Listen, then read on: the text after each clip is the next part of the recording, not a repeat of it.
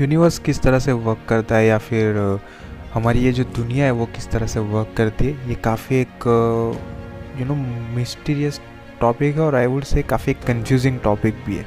क्योंकि science uh, कुछ uh, अलग प्रकार से इस चीज़ को एक्सप्लेन करती है और रिलीजन जो है वो एक तरह से डिफरेंट तरीके से इसको एक्सप्लेन करती है।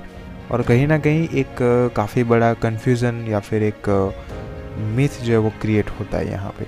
अब देखो यहाँ पे साइंस को हम गलत नहीं बोल सकते, क्योंकि वो प्रूवन चीज़ों पे ही सारी चीज़ें बताती है। लेकिन कुछ ऐसी थियरीज होती है जो कि कुछ कंसेप्ट पे बेस्ड होती है। तो साइंस में भी कुछ ऐसी मिथ एग्जिस्ट करती है साइंटिफिक मैनर्स में भी, कि आप उसको ना तो सही बोल सकते हो, ना ही गलत बोल सकते हो। क्योंकि उसकी थियरी जो है वो साइंटिफिकली प्रूवन होती है, लेकिन वहाँ पे कुछ ना कुछ जगह पे कमियाँ आपको मिल जाएँगी।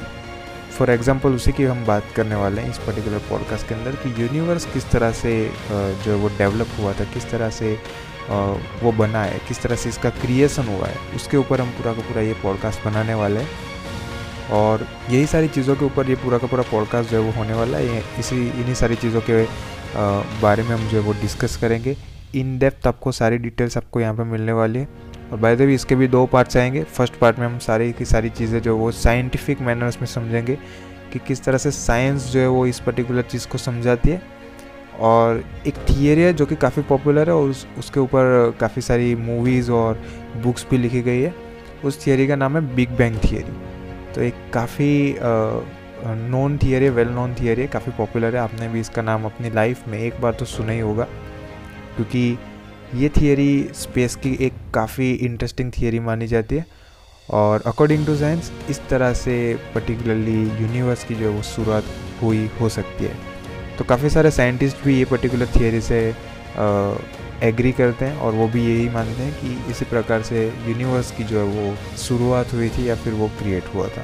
दूसरा जो भी हमारा पॉडकास्ट आने वाला है, जो कि इसका पार्ट टू होगा, उसके अंदर हम सारी चीज़ें एंशियंट इंडियन वेदा से या फिर जितने भी एनवायरनमेंट हो गया हमारा हमारा जो भी कल्चर हो गया, हमारी जो भी सोसाइटी हो गई, जितने भी हमारे रिलीजन हो गए हिंदुज़म या फिर जैनिज़म बुद्धिज़्म जो भी एंशियंट इंडियन रिलीजन माने जाते हैं, वो सारे के सारे रिलीजन के अकॉर्डिंग हम यहाँ पे आपको बता रहे होंगे कि किस तरह से उसमें पर्टिकुलरली बिग बैंग थियरी का एक्सप्लेनेशन दिया गया है। तो काफ़ी इंटरेस्टिंग होने वाला है पूरा का पूरा एपिसोड और पूरा का पूरा पॉडकास्ट भी एक काफ़ी इंटरेस्टिंग वे में हम प्रेजेंट करने वाले हैं आपके सामने।